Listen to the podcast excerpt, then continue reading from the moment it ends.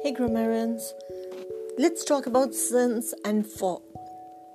I'm going to clear it with the help of timeline for you. For is used to refer to a span of time like for 3 years, for 21 weeks or for 24 hours. It can refer to any period of the timeline as it's not very specific or precise. Whereas since refers to a point in the timeline like if p is our present time on timeline, then since is used from a point in time to the present time.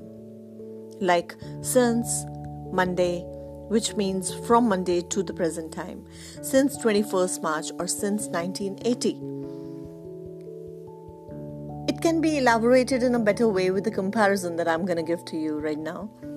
For is used for a period, like period is the duration of time that is to the beginning to the end of the period like for 5 minutes for 2 weeks or for 6 years and so on and so forth.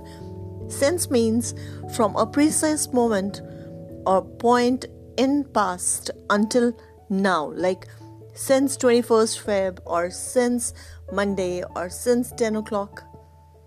For can be used with all the tenses whereas since can be used mostly with perfect tense Let's check out its examples.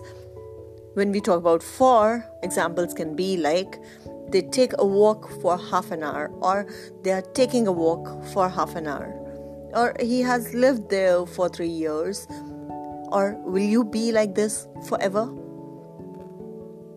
For since, examples can be he has been teaching since 2003 I have lived there since my childhood. He has been practicing guitar since morning. Priya has been studying since yesterday. Now, there is yet another thing that I want to talk to you about the meaning of since and for. Like, apart from the for and since in the time, it also have some other meaning without any reference to time. For example, let's check out the examples. This is for you. This means that this thing belongs to you or this is i'm giving this thing to you. Is this book for ranju? Since he studied well he scored better than before. Since you are asking i'll explain the content to you. So this is how since and for can be used in some other way as well. I hope it was clear to you and it made some sense Keep revising and rehearsing. Bye bye.